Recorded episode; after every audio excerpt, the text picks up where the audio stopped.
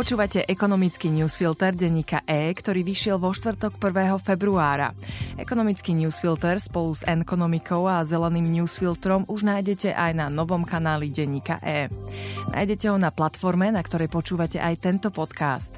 Zadajte si do vyhľadávača denník E a zapnite odber. Dnes by mal do Bruselu na rokovanie o pomoci Ukrajine odcestovať aj slovenský premiér Robert Fico. Ten, ktorý spochybňuje suverenitu a samostatnosť Ukrajiny, označuje ju za štát v úvodzovkách pod totálnou kontrolou a vplyvom USA a šíri konšpirácie, že, citujeme, ako náhle by Ukrajina bola v NATO, budú USA stále podpichávať, aby tam nejaké konflikty boli a máme svetovú vojnu. Včera zverejnili piati európsky lídry na čele s nemeckým kancelárom Olafom Scholzom výzvu na posilnenie vojenskej podpory Ukrajiny, pretože Únia doteraz záväzky, ktoré sama prijala, neplní. Podľa Fica je ďalšia pomoc Ukrajine vyhodených 50 miliard do vzduchu, ale nebudeme tomu brániť. Vojna na Ukrajine údajne nemá vojenské riešenie a je vraj nereálne, aby Rusi z Donecka, Luhanska a Krymu odišli. Toto hovorí človek, ktorý zároveň farizejsky pred pár dňami podpísal s ukrajinským premiérom Denisom Šmihaľom vyhlásenie o spolupráci v úvodzovkách smerujúcej k obnoveniu územnej celistvosti a suverenity Ukrajiny. Diametrálne odlišný pohľad na ruskú agresiu a dôležitosť víťazstva napadnutého štátu má Ivan Mikloš, bývalý minister a poradca ukrajinských politických špičiek. Dnešný ekonomický newsfilter má zhruba 1440 slov. Pripravili ho Oliver Brunovský a Tomáš Grečko. Ja som Lucia Haverlík.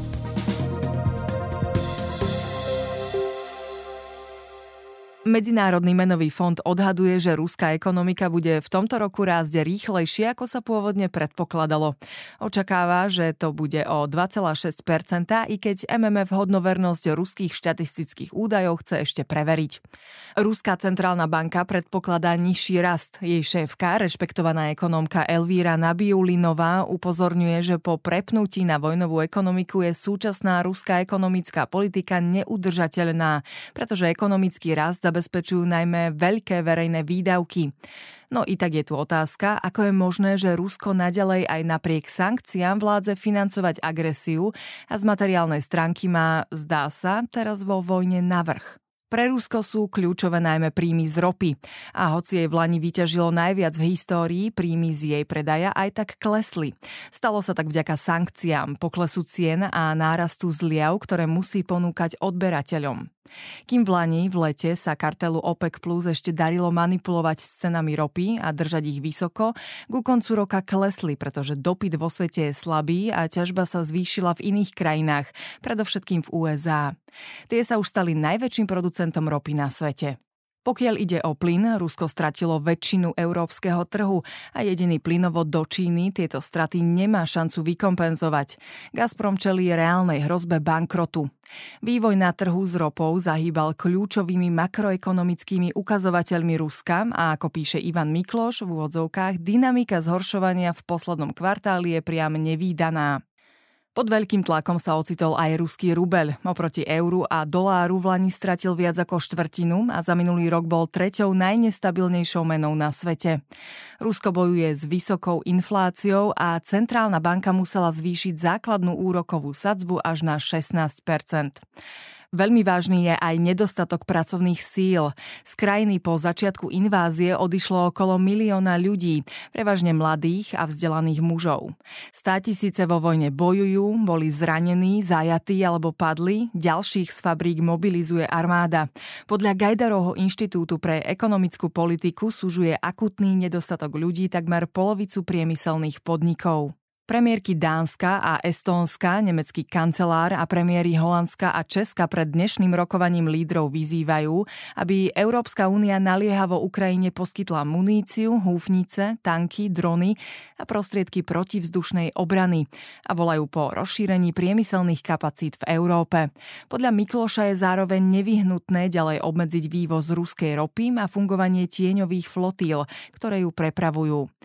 A aj Ukrajinci už identifikovali, že jednou z hlavných ciest, ako možno Rusko zastaviť, je odstrihnúť ho od príjmov z ropy a usilujú sa o to útokmi na ruské ropovody, rafinérie, LNG terminály a sklady ropy a ropných produktov.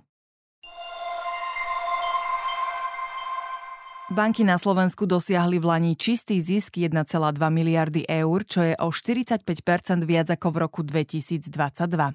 Stalo sa tak najmä vďaka vysokému rozdielu medzi tým, čo získavali na úrokoch z úverov a cenných papierov a tým, čo na úrokoch zaplatili vkladateľom a investorom.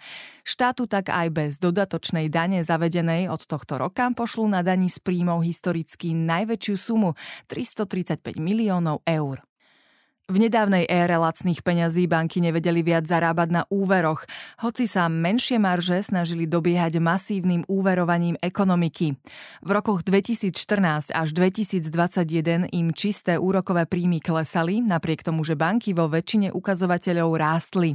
Trend klesajúcich čistých úrokových príjmov dokázali otočiť len pred vlani a vlani ich už mali medziročne vyššie o viac ako štvrtinu. O nárast sa postarali najmä klienti z radov podnikov, pretože tí mávajú úrokové sadzby úverov naviazané na trhové sadzby. Vyššie úrokové sadzby na finančných trhoch sa tak do cien korporátnych úverov plynule preliali. Obyvatelia zvyknú mať úrokové sadzby hypoték fixované na rôzne dlhý čas. Zdraženie veľkú časť úverov ešte len čaká.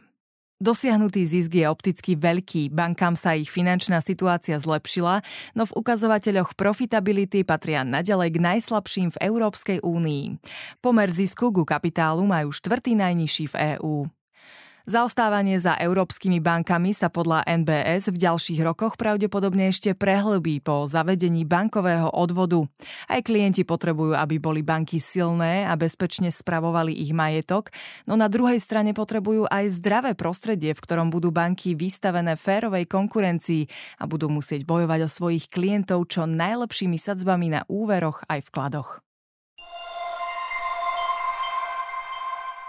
Už dnes je zrejmé, že so súčasnými elektrárňami nebudeme mať po roku 2030 dostatok elektriny.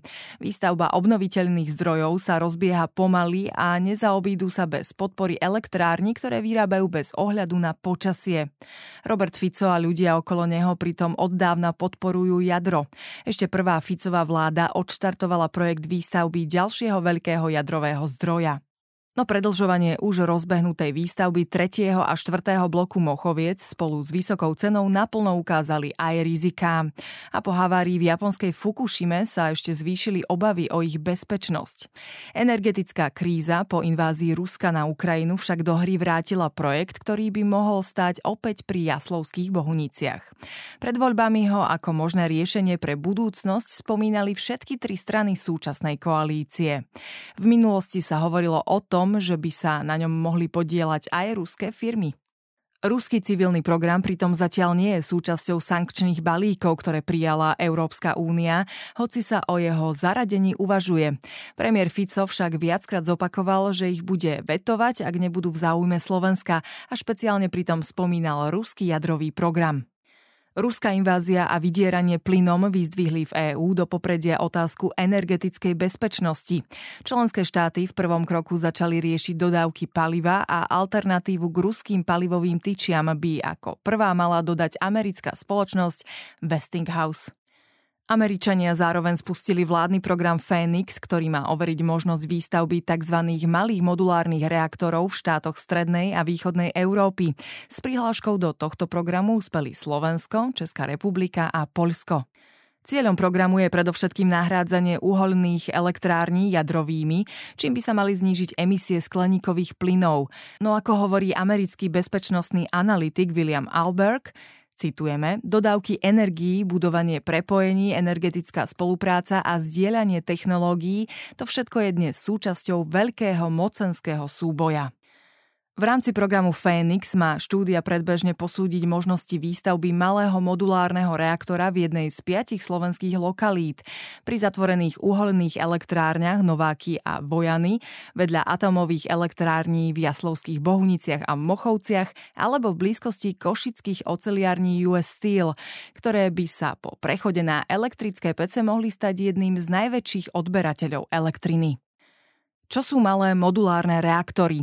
Zjednodušene povedané, ich konštrukcia vychádza z reaktorov, ktoré sa už 10 ročia používajú v jadrových ponorkách alebo na pohon veľkých lietadlových lodí, aj preto je ich vývoj naďalej v USA.